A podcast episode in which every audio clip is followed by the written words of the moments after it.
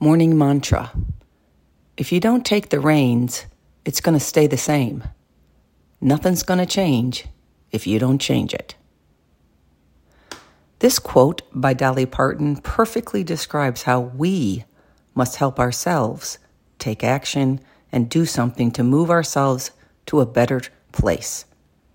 I have known a few people that complain about their lives, jobs, relationships, fitness, health, and so on, but they rarely do anything to change it. They have a problem for every solution.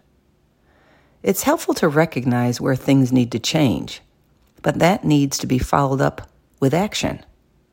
Start by writing down a goal, then break it down into tiny, actionable steps.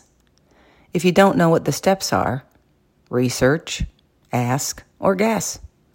These are even considered steps in the direction of your best self. Every time you get to cross something off that list towards your goal, you will gain the energy to do the next step and then the next. Be willing to take the reins.